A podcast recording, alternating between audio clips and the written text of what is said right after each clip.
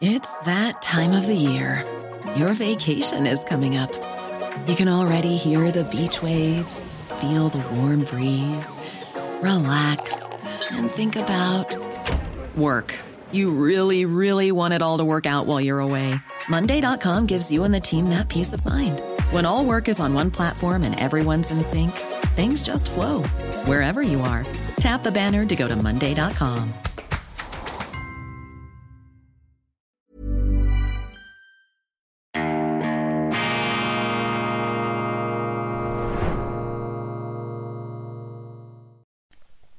Grüezi miteinander, ganz herzlich willkommen und einen wunderschönen, entspannten guten Morgen, meine sehr verehrten Damen und Herren. Ich begrüße Sie herzlichst zur internationalen, zur weltumspannenden Ausgabe von Weltwoche Daily, die andere Sicht, unabhängig, kritisch, gut gelaunt. Wir geben dem Weltuntergang keine Chance. Wir lassen uns nicht herunterziehen. Wir lassen uns auch nicht anstecken von diesen neuen Apokalyptikern, von diesen Propheten des Armageddon, wie dem UNO-Generalsekretär Antonio Guterres, der in einer bewundernswerten Geisterbahnfahrt gestern am WEF versucht hat, das Publikum in seinen Bann zu ziehen und ihm einzuschärfen, dass im Grunde die Menschheit ihre Existenz bereits verwirkt habe. Meinem äh, Gefühl entsprechend hat er es da leicht übertrieben und ich war nicht der Einzige.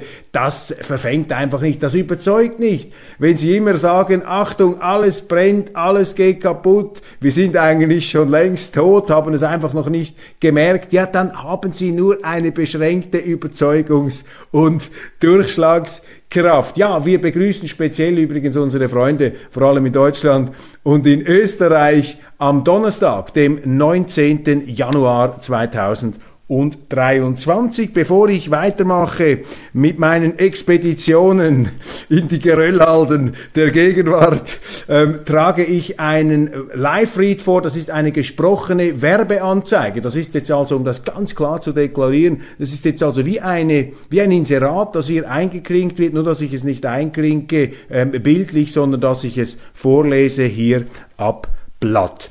Die Fjordlandschaften Norwegens üben eine magische Faszination aus, übrigens auch auf mich. Im Winter zauberhafte Polarlichter, im Sommer die langen Tage des Nordens. Zu jeder Jahreszeit hat die Gegend ein großartiges Naturschauspiel zu bieten. Eine hervorragende Art, die Fjorde Norwegens zu erkunden, ist eine Reise mit Hurtigruten. Hurtigruten wurde vor genau 130 Jahren als Postschiffroute ins Leben gerufen, um die Post in die entlegensten Küstendörfer zu bringen.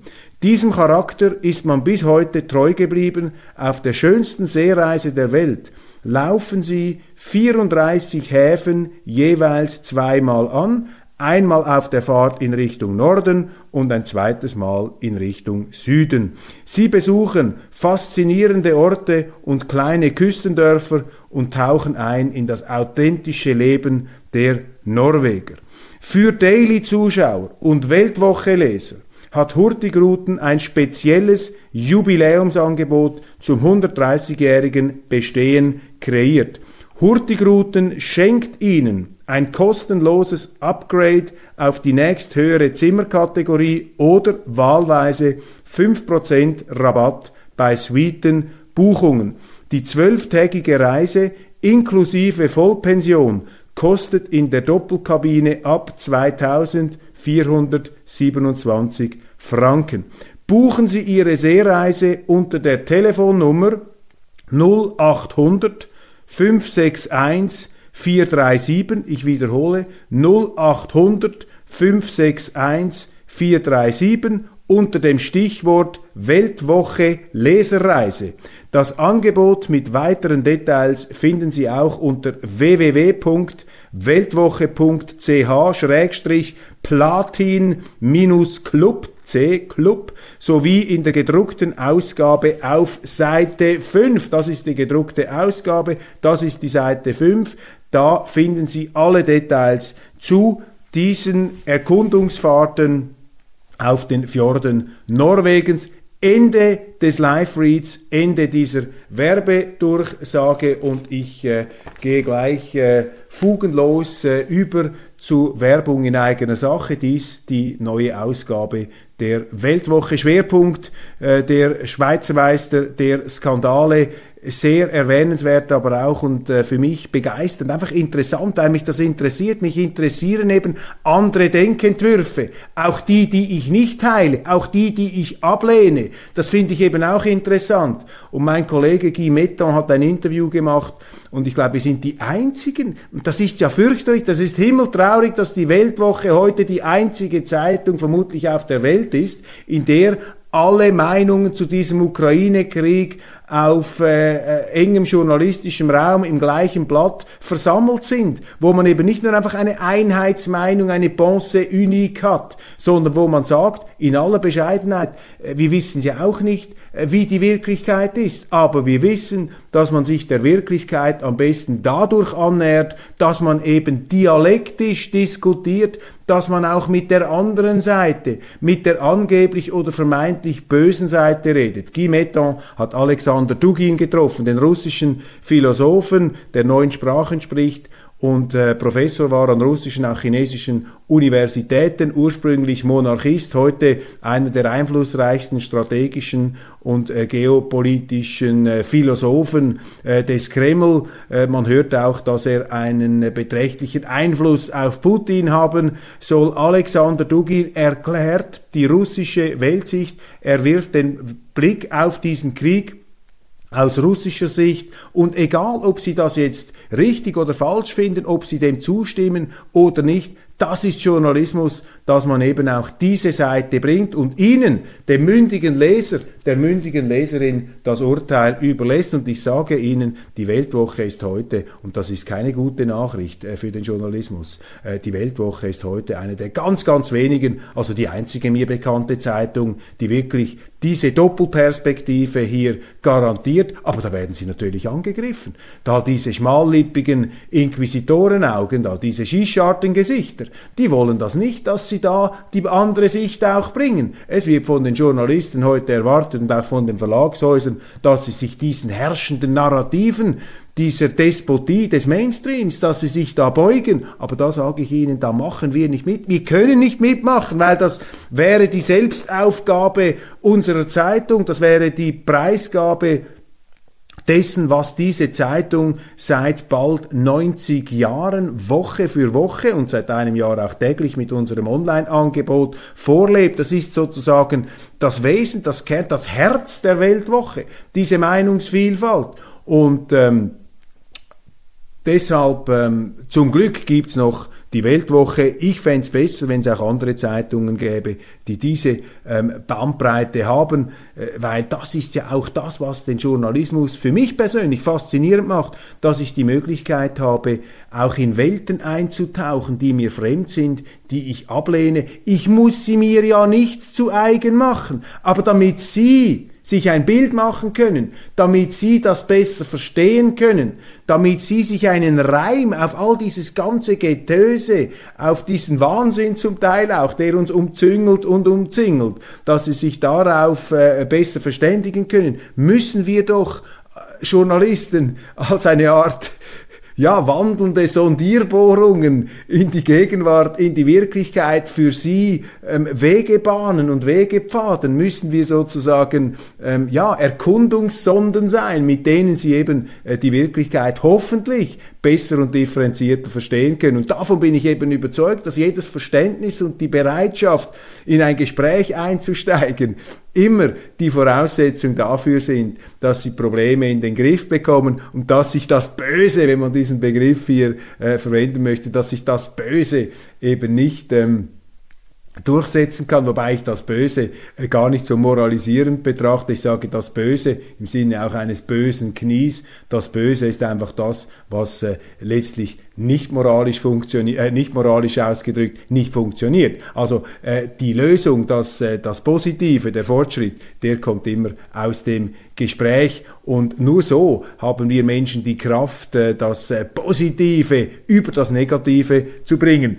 Dazu braucht es eben beide Seiten, Rede und Gegenrede. Das World Economic Forum, ich habe in der schweizerischen Ausgabe bereits ein Fazit gemacht. Ich will das hier einfach, weil wir doch auch ein anderes Publikum haben, äh, auf der internationalen ähm, Ausgabe äh, möchte ich das nochmal in ganz äh, knappen Worten hier wiederholen. Das World Economic Forum beobachte ich seit bald 20 Jahren. Das ist eine unglaublich beeindruckende Leistung von Klaus Schwab. Der hat mit äh, mehr oder weniger nichts angefangen, 6000 ähm, äh, Dollar Startkapital 1971. Er hat daraus die bedeutendste Konferenz der Welt gemacht. Das ist immer wieder unglaublich, äh, wer da alles kommt, was sich da alles begegnet, wer da mit allen redet und Sie kennen jetzt mein Credo und ich bin für alle Plattformen, in denen man miteinander redet. Sie können nicht vielfältig genug sein, sie können nicht groß genug sein. Da hat das WEF in diesem Jahr und auch im letzten Abstriche gemacht, vielleicht auch machen müssen, auf Druck einzelner Geldgeber, auf Druck der Amerikaner. Man hat die Russen ausgeschlossen, ein kapitaler äh, Fehlentscheid aus meiner Sicht. Man muss eben auch mit denen eben vermeintlich oder angeblich Bösen reden. Und vor allem darf man nicht ein ganzes Land in Sippenhaft nehmen. Der bedeutende irisch, äh, irische Philosoph, ähm, Edmund Burke und Staatsmann hat einmal gesagt, es gibt kein zulässiges rechtliches Verfahren, wo sie eine ganze Nation unter Anklage stellen können, dem ist nichts hinzuzufügen. Das machen wir aber heute, alles in Sippenhaft, kollektiv, ausgerechnet die, die sonst immer sagen, nein, nein, Rassismus, wir sind gegen Rassismus. Rassismus ist also das allerletzte. Aber selbstverständlich, wir müssen natürlich die Russen ausschließen, kollektiv, und wir müssen übrigens auch allen russischen Millionären das Geld wegnehmen. Wir müssen sie enteignen in der Schweiz, aber auch international läuft ja da eine ganz groteske Aktion jetzt. Sie sagen, also wir enteignen äh, diese Russen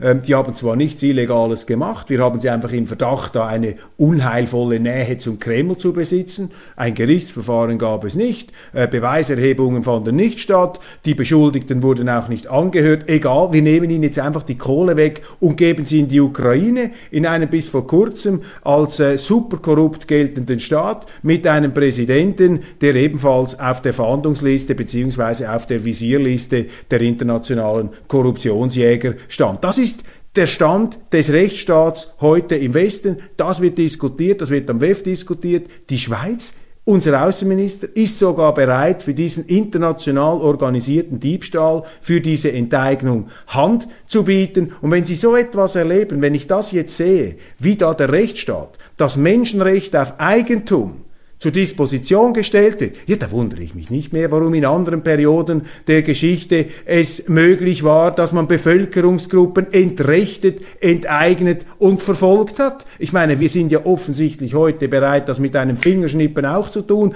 weil wir uns eben, das ist eben das Gift der Moral, weil wir uns moralisch berechtigt fühlen, weil wir uns moralisch ermächtigen, uns über den Rechtsstaat hinwegzusetzen, wie diese himmeltraurigen Klimaterroristen, diese Klimaextremisten, Journalisten da in Lützerath, äh, die in einer Art ähm, ja, Landnahme da widerrechtlich ein Territorium besetzen, Polizisten verletzen und ähm, mit Gewalt versuchen, ihre Anliegen, die man ja legitim finden kann oder nicht, spielt doch überhaupt keine Rolle, äh, die da ihre ihre Sichtweise einfach militant durchzusetzen pflegen. Das ist der Weg, das ist der falsche Weg, das ist eine abschüssige Bahn und das entlarvt natürlich dieses ganze hochtönende, aufgeblasene Gerede vom Westen als Wertegemeinschaft. Wir sind eine Wertegemeinschaft. Hört einmal auf, über diese Werke, Wertegemeinschaft zu reden. Nehmt diese Werte ernst, anstatt sie laufen mit Füßen zu treten. Das ist ähm, die Situation, die da ähm, äh, äh läuft. Also das WEF, äh, ich habe bei dem angefangen, das WEF eine großartige unternehmerische Leistung, dass da aber auch ins Unterholz abgerutscht ist mit dieser Russendiskriminierung. Und das World Economic Forum, das will ich auch gleich äh, sagen hier, ist Teil des zivilisatorischen Fortschritts, wie jede Konferenz, wie jede Sitzung, äh, auch wie jede äh, wie jede Vereinsversammlung, wie jede Gemeindeversammlung ist auch das WEF jetzt als eine Weltkonferenz natürlich Teil des Zivilisationsprozesses, denn Zivilisation heißt dass man miteinander redet, dass man sich nicht gegenseitig den Schädel einschlägt, sondern dass man in ein Gespräch einsteigt. Und ein Gespräch ist philosophisch betrachtet ein ungemein äh, zivilisierender und auch zivilisierender, zivilisatorischer Akt, denn jedes Gespräch setzt ja bei allen Teilnehmern die Bereitschaft voraus, dass der andere auch Recht haben könnte. Sonst machen sie ja kein Gespräch. Und äh, deshalb ist eben das Gespräch an sich etwas unglaublich äh, Positives. Es hat eine eigene moralische Qualität und deshalb darf man bei aller Kritik, ich habe mich ja gestern auch etwas lustig gemacht über das WEF, zu Recht natürlich, über diese Apokalyptiker da, über diese Schlangenölverkäufer des Weltuntergangs. Aber äh, ungeachtet dessen darf man das WEF nicht mit dem Bade ausschütten. Es hat da eben auch äh, seine ganz große Berechtigung und eben eine ähm, enorme, beeindruckende unternehmerische Leistung des Gründers Klaus Schwab der allerdings, wie wir lesen können, etwaige Mühe bekundet, loszulassen, der ewige Klaus Schwab, äh, der äh, mit seinem WEF da immer wieder Staatsoberhäupter auch kritisiert oder Corporate Governance Strukturen, in denen sich äh, bestimmte Staatsoberhäupter für unentbehrlich erachten. Ich glaube nicht, dass äh, Klaus Schwab ein Anhänger ist von politischen Systemen, in denen die Präsidenten 50 äh, Jahre am Ruder bleiben und an der Macht. Er muss jetzt einfach aufpassen, dass er nicht äh, zur äh, wandelnden Widerlegung seiner eigenen Forderungen und Ansprüche werden könnte. Im Politico ist ein großes, eine große Recherche erschienen in diesem Magazin, das der Springer Verlag gekauft hat, ist heute übersetzt. Ähm, in der Welt habe ich gesehen, auf dem Online-Portal lohnt sich zu lesen. Etwas ein Blick hinter die Kulissen des World Economic Forum und die Fragen der Nachfolge oder eben Nicht-Nachfolge von Klaus Schwab, der, ja, ist natürlich sein Kind, sein Baby, seine große Leistung, der natürlich etwas Mühe hat, hier ähm, sozusagen den Stab an einen Nachfolger, an eine Nachfolgerin zu übergeben. Was sind die Probleme des WEF? Wenn man das einmal ganz nüchtern analysiert, wo sind die Risiken? Wo müsste ähm, das WEF aufpassen in der Zukunft? Erstens, das WEF hat, wie ich sage, als Gesprächsplattform, als Diskussionsplattform äh, eine große Berechtigung. Das ist auch die Kraft dieses WEF. Was das ähm, schmälert, was das mindert, ist die Tatsache, dass dieses WEF, das ist mir in diesem Jahr äh, zusehends aufgefallen, vielleicht war das früher auch schon so, aber heute äh, ist mir das richtig, äh, war das mit Händen zu greifen, das WEF hat eine zu offensichtliche Agenda. Man hat da Themen, die will man einfach auf Teufel komm raus der Welt einprügeln. In diesem Jahr war das äh, diese gigantische Klimasubventionsmaschinerie, diese äh, extreme Vergrünung äh, des, äh, der Wirtschaft, diese planwirtschaftlichen, technokratischen Anwandlungen, die ich gestern kritisiert und auch etwas karikiert habe, das ist das Thema. Also, dass man hier so eine Einheitsagenda hat und man hat keine Stimme dann auf diesen Podien, auf diesen Foren, die da auch mal einen Zweifel setzen würde. Das sind also keine Gespräche, sondern das sind dann eher Verlautbarungen von Gleichgesinnten auf diesen Podien. Das WEF hat also eine Agenda. Die zweite Forderung übrigens, die da gebieterisch erhoben wurde. Immer mehr Waffen in die Ukraine, immer mehr Waffen in die Ukraine.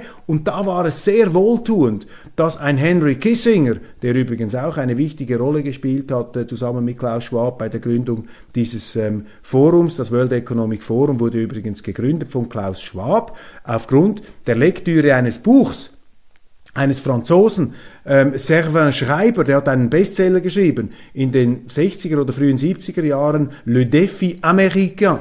Und damit, darin hat er die äh, europäischen Länder, vor allem Frankreich und Deutschland, kritisiert. Er hat gesagt, wir verlieren den Anschluss an die Wirtschaft. Damals war das die Zeit der sehr verkrusteten ähm, äh, Volkswirtschaften. Deutschland etwas weniger, ähm, weil man natürlich aufgrund der, äh, der Kriegsver Nachkriegszeit, Wirtschaftswunder, aber, aber England, Frankreich, die waren in einer ganz schlechten Verfassung. Und da hat man äh, gesagt, wir müssen die Managementkonzepte, die unternehmerischen Konzepte, diese amerikanische Tüchtigkeit, auch dieses Draufgängertum und diesen Optimismus verbunden in eine Art äh, Management-Technologie und Management-Technokratie, das müssen wir hier rüberholen. So hat das eigentlich angefangen. Also die wollten Europa auf Trab bringen durch amerikanische Inspirationen und daraus ist dann sozusagen eine ähm, Konferenz erwachsen mit dem Ziel, wir wollen den Zustand der Welt verbessern, also auch ein äh, riesiges ähm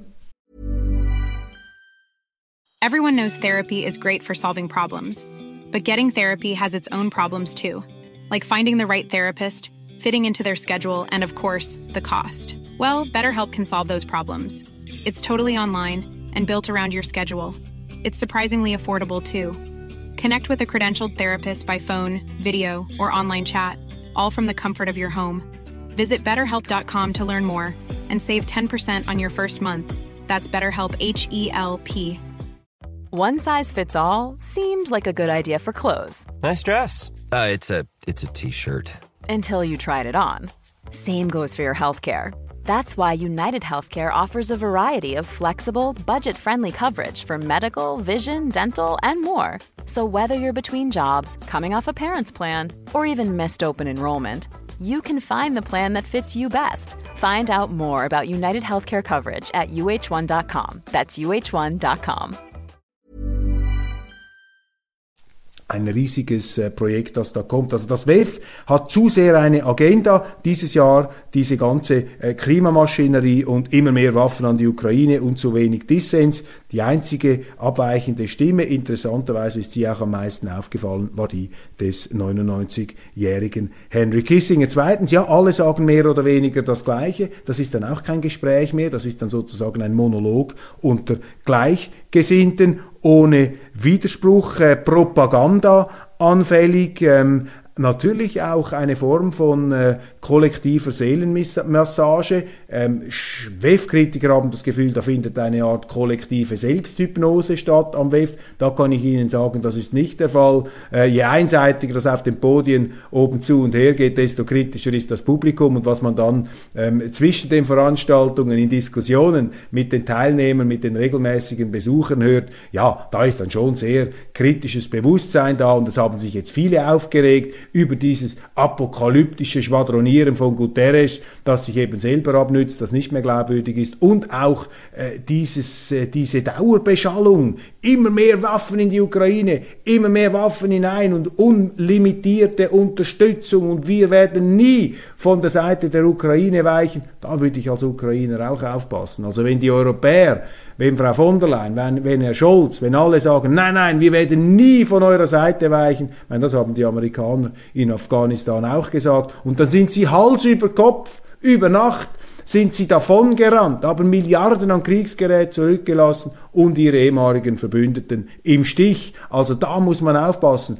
Je eindringlicher und je lauter die Solidarität und die Loyalität beschworen wird, desto brüchiger, desto fragiler ist sie. Und äh, deshalb auch hier Propagandagefahr am WEF, zu wenig Widerspruch im Publikum allerdings durchaus. Ist das tragisch? Ist das äh, gefährlich jetzt, diese Einseitigkeit? Nein, ist sie nicht, weil diese Einseitigkeit sich ja eben selber entlarvt. Die Menschen sind nicht dumm, die WEF-Teilnehmer sind es auch nicht. Und die WEF-Macher sind auch nicht dumm. Die sind hochintelligent, vielleicht sogar zu intelligent. Und deshalb werden die sicherlich äh, früher oder später ähm, Gegensteuer geben können. Dies also meine allgemeinen Einschätzungen zum World Economic Forum. Dann für Deutschland. Ähm, speziell ähm, erwähnenswert vielleicht der Auftritt von Olaf Scholz gestern, der für mich hochfaszinierend war. Das war wirklich jetzt Ganz interessant, wie sich der deutsche Bundeskanzler hier vor dieser WEF-Community positionierte und sein Land Deutschland. Und ich schaue das ja mit äh, schweizerisch-deutschen Augen an. 75% Schweizer, 25% Deutscher mit großen Sympathien für Deutschland. Ich glaube an Deutschland, ähm, auch die Selbstkritik Deutschlands, also diese unglaubliche Tüchtigkeit, sich selber äh, niederzumachen. Das ist ja auch ein Qualitätsmerkmal der Deutschen. Weil sie so selbstkritisch sind, muss man sich ja am Ende des Tages eben doch keine Sorgen machen. Ähm, viel schlimmer wäre es ja, wenn sie nicht selbstkritisch wären, wenn man sich immer auf die äh, Brust trommeln würde. Das machen die Deutschen nicht, ganz im Gegenteil, da sind sie ähnlich wie wir Schweizer. Und Olaf Scholz hat eine Rede gehalten, die auch ein schweizerischer Bundesrat hätte halten können. Und das bestätigt meine These. Ich plädiere ja sowieso für eine Verschweizerung Deutschlands, mehr Demokratie wagen, mehr direkte Demokratie wagen, äh, mehr Neutralität wagen, Deutschland als eine ähm, industrielle, äh, bildungsmäßige Supermacht, die aber niemanden ihren Lebenssinn und ihre Verhaltensweisen aufzwingen will. Am deutschen Wesen soll niemand äh, genesen sollen, aber es ist auch nicht verboten, sich von den Deutschen inspirieren zu lassen. Und in diese Richtung hat Olaf Scholz gesprochen und ich muss Ihnen sagen, ich fand das eine sehr gute Rede, die er da gehalten hat. Eine faszinierende Rede, eine interessante Rede. Klar, es gibt vielleicht Leute unter Ihnen, die sagen, um Himmels Willen, ich kann diesen Scholzomaten nicht mehr hören, da schläft mir das Gesicht schon ein, bevor er überhaupt etwas gesagt hat. Wenn ich nur schon den Namen Scholz höre, äh, falle ich in einen äh, äh, friedlichen Tiefschlaf. Nein, es war faszinierend. Olaf Scholz hat gesagt, da kann man jetzt natürlich wieder äh, unterschiedlicher Meinung sein, da bin ich wieder etwas äh, anders positioniert, aber er hat gesagt, wir möchten, das ist die Aufgabe Deutschlands auf der Welt, wir möchten eine grüne Supermacht sein. So hat er das nicht gesagt, aber er hat gesagt, wir wollen äh, die führende grüne industrielle äh, Nation sein, das ist unser Ziel. Wir möchten unsere Gesellschaft und unsere Wirtschaft transformieren. Und wenn wir uns in 30 Jahren wiedersehen, wenn Klaus Schwab dann in 45 Jahren immer noch WEF-Präsident ist, werde er, hat Scholz hier scherzhaft angemerkt, dann werde er dann den Nachfolger von Scholz begrüßen können in 45 Jahren. Und der werde ihm sagen, äh, dass Deutschland eben hier einen ganz vorbildlichen Job gemacht hat mit einer wirtschaftlich und eben auch ökologisch nachhaltigen Wirtschaft, dass man da die Nummer eins sei, ein industrieller Kraftakt. Und das war äh, für mich natürlich auch wieder wieder typisch deutsch hier. Die Deutschen brauchen immer so dieses ganz große Ziel, diese Denksynthese, den Politiker, der ihnen hier die große Vision bringt. Äh, da bin ich ja etwas äh, skeptisch. Äh, Kanzler Schröder und Helmut Schmidt haben ja auch gesagt, wer Visionen hat, der sollte zu Arzt gehen. Aber Olaf Scholz hier mit dieser grünen Vision, da wollen wir hin, das ist unser Ziel. Das kann er gar nicht umsetzen, theoretisch. Ich meine, die Politik hat ja nicht die Macht dazu. Das ist ja eine Frage letztlich auch der Marktwirtschaft. Und noch einmal, äh, wir wollen jetzt nicht inhaltlich über das reden, aber das ist sozusagen die, äh, die Zielrichtung. Und zweitens hat er dann gesagt, auch interessant, auch wieder erhellend, ähm, aber Deutschland wird da nicht ähm, andere bevormunden. Wir wollen niemandem unseren Weg aufzwingen. Ähm, wir machen alles in der partnerschaftlichen Zusammenarbeit. Also eben wie ein Schweizer Bundesrat. Immer schön den Konsens, immer schön die Konkordanz, immer schön die anderen berücksichtigen. Ähm, Deutschland ein Weltmeister der Zusammenarbeit, der Kooperation. Ich würde jetzt hinzufügen, der friedlichen Koexistenz. Ich würde mir wünschen, dass Deutschland in die Richtung geht und sich auf diesem Weg auch etwas von der Schweiz inspirieren lässt. Ich werde meinen bescheidenen Beitrag dazu leisten. Aber diese Rede von Olaf Scholz fand ich sehr interessant unabhängig jetzt davon, dass man diese grüne Vision im Einzelnen nicht äh, teilen mag und die natürlich auch ihre eigenen ähm, ihre eigenen Probleme hat. Und dann in den Details kann man dann sehr wohl äh, intensiv streiten, nicht? Äh, als er gesagt hat, ja, diese 200 Milliarden, die wir für den Gasdeckel da gemacht haben, dann all diese ähm, 400 Milliarden wolle man investieren, das sind ja Staatsausgaben, investieren äh, für diesen grünen Umbau. Das sind natürlich alles Schulden, die da aufgehäuft werden sollen, die natürlich dann wiederum die Inflation befeuern. Also in der konkreten Ausgestaltung gibt es da sehr viel Kritisches zu sagen. Aber die Art und Weise hier, Deutschland industriell nach vorne. Das Grüne wird sich sowieso etwas relativieren an den Wirklichkeiten der Marktwirtschaft und in Zusammenarbeit mit anderen. Fast schweizerisch der deutsche Bundeskanzler. Meines Erachtens haben die Medien, die, fast, die deutschen Medien, die Faszinationskraft dieser Rede noch nicht äh, ganz ähm, erfasst. Zusammenarbeit auch, äh, was die Ukraine angeht, neue Waffen nur im Verbund mit den anderen, äh, nur mit einer internationalen Lösung. Er wurde auch gefragt, ob man jetzt diese Leopard-Panzer da in die Ukraine schickt. Da hat er sich nicht auf die Äste herausgewagt. Neuer Verdacht auf Korruption in Straßburg. Ein ähm, Abgeordneter soll da ebenfalls Geld kassiert haben von Katar. Das kommt ans Licht. Immerhin, man fängt an, den Sumpf trocken zu legen. Die Frage ist einfach, können die Frösche selber den Sumpf trockenlegen, indem sie sitzen? Da habe ich meine berechtigten Zweifel. Zweifel. Großes Interview mit dem Historiker Neil Ferguson in der Welt. Sehr interessantes Interview das da die Kollegen gemacht haben. Und Neil Ferguson warnt davor, in dieser Kriegs- Logik weiterzumachen. Er sagt, eine ganz gefährliche Situation im Moment. Beide Seiten, äh, die westliche und auch die russische Seite, sind der Auffassung, dass sie diesen Krieg nicht verlieren können. Vielleicht meinen sie auch eher nicht verlieren dürfen und dass die Zeit auf ihrer Seite stehe. Gab kürzlich einen Artikel der früheren äh, Außenministerin Condoleezza Rice zusammen mit Robert Gates in der Washington Post haben sie gesagt, äh, Putin glaube, die Zeit sei auf seiner Seite, der Westen müsse deshalb mit noch mehr Muskelanspannungen in diesem Pokerspiel äh, den längeren Atem beweisen. Das sind natürlich Ingredienzen, die einen äh, Verschleißkrieg der brutalsten Art ähm, in den Bereich des Möglichen rücken. Und da warnt Neil Ferguson, er sagt, nein, da müssen wir raus. Er verteidigt äh, die äh, Sichtweise von Henry Kissinger, der eben die für mich bis jetzt beste Rede am WEF gehalten hat, der gesagt hat, jetzt braucht es sofort einen Waffenstillstand an den äh, Linien der Invasion 24, das müssen äh, 22, äh, Jahr 22 im Februar, aber das muss dann nicht das Resultat der Verhandlungen sein. Also raus aus diesem Krieg, denn hier sind unabsehbare Eskalationsgefahren bis hin zu einem nuklearen Inferno. Gute Nachricht, auch im Feuilleton der Frankfurter Allgemeinen Zeitung setzt sich jetzt allmählich die Erkenntnis durch, dass die Klimaaktivisten, die ich als Klimaextremisten mit zum Teil terroristischen Anwandlungen bezeichnen würde, dass diese Klimaaktivisten ihrem Anliegen schaden durch solche Aktionen wie in Lützerath. Jetzt also auch der Herausgeber und Feuilletonchef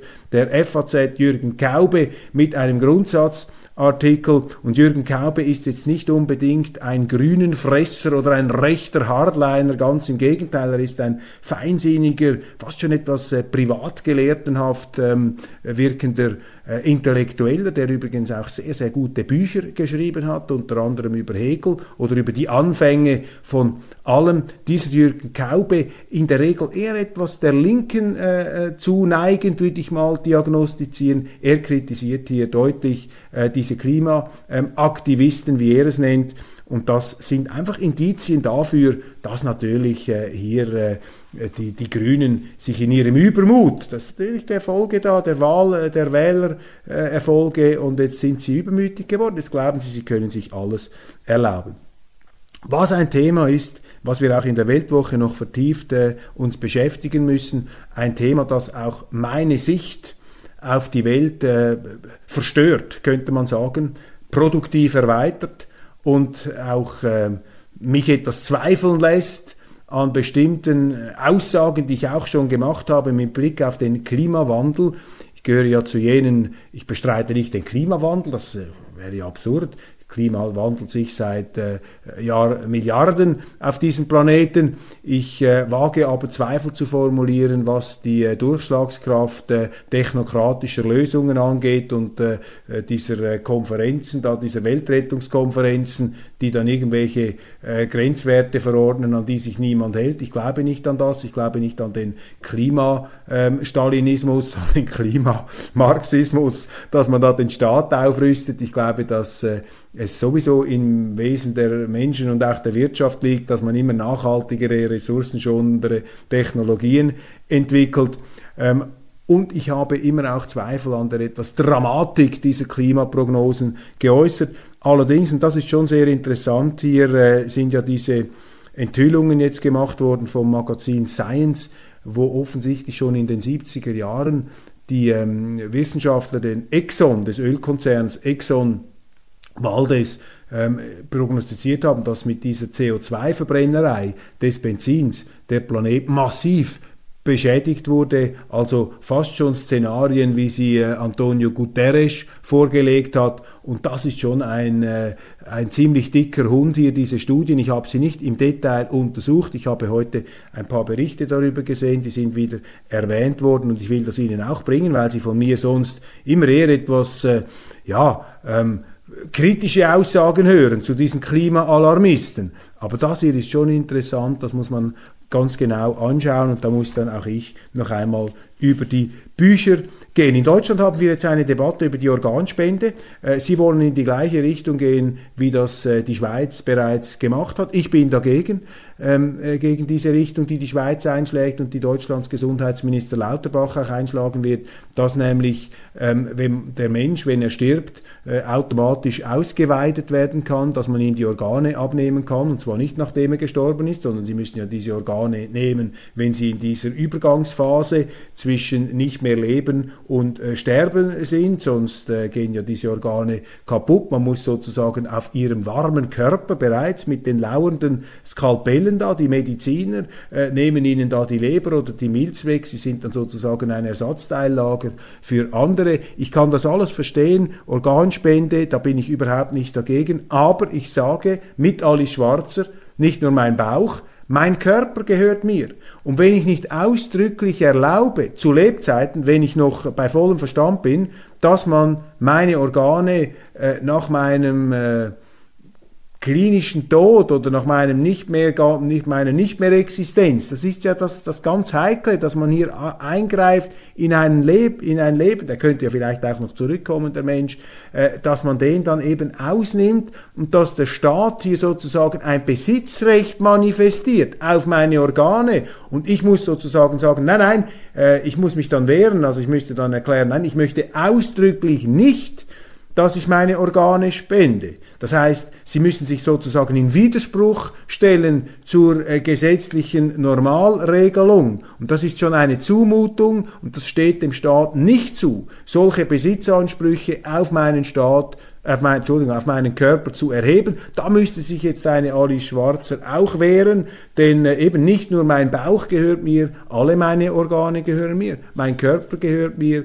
und ich möchte auch mit meinem Körper wie ich das entscheide, eingeäschert oder beerdigt werden und nicht einfach da, ähm, während äh, ja, äh, noch mein, äh, meine Haut warm ist, dass sie da schon wie in der Charcuterieabteilung mit den, mit den Messern warten, um mir da die Organe rauszuschneiden. Das ist eben diese Sichtweise eines Gesundheitstechnokraten, eines äh, kalten ähm, Mediziners, äh, Lauterbach, und äh, sehr interessant hier, also in den deutschen Medien äh, wird da kritischer berichtet, als das seinerzeit in der Schweiz der Fall war. Jacinda Ardern tritt zurück als neuseeländische Premierministerin. Sie wurde als absolute Heldin der Politik gefeiert. Jetzt sagt sie, die Batterien seien leer, sie müsse abtreten dies äh, eine Nachricht, die ich gerade heute Morgen noch äh, aufgeschnappt habe. Nein, sie, ja, sie ist irgendwie in der Nacht, glaube ich, bei uns eingetroffen. Meine Damen und Herren, das war's vom Weltwoche Daily International, die neue Weltwoche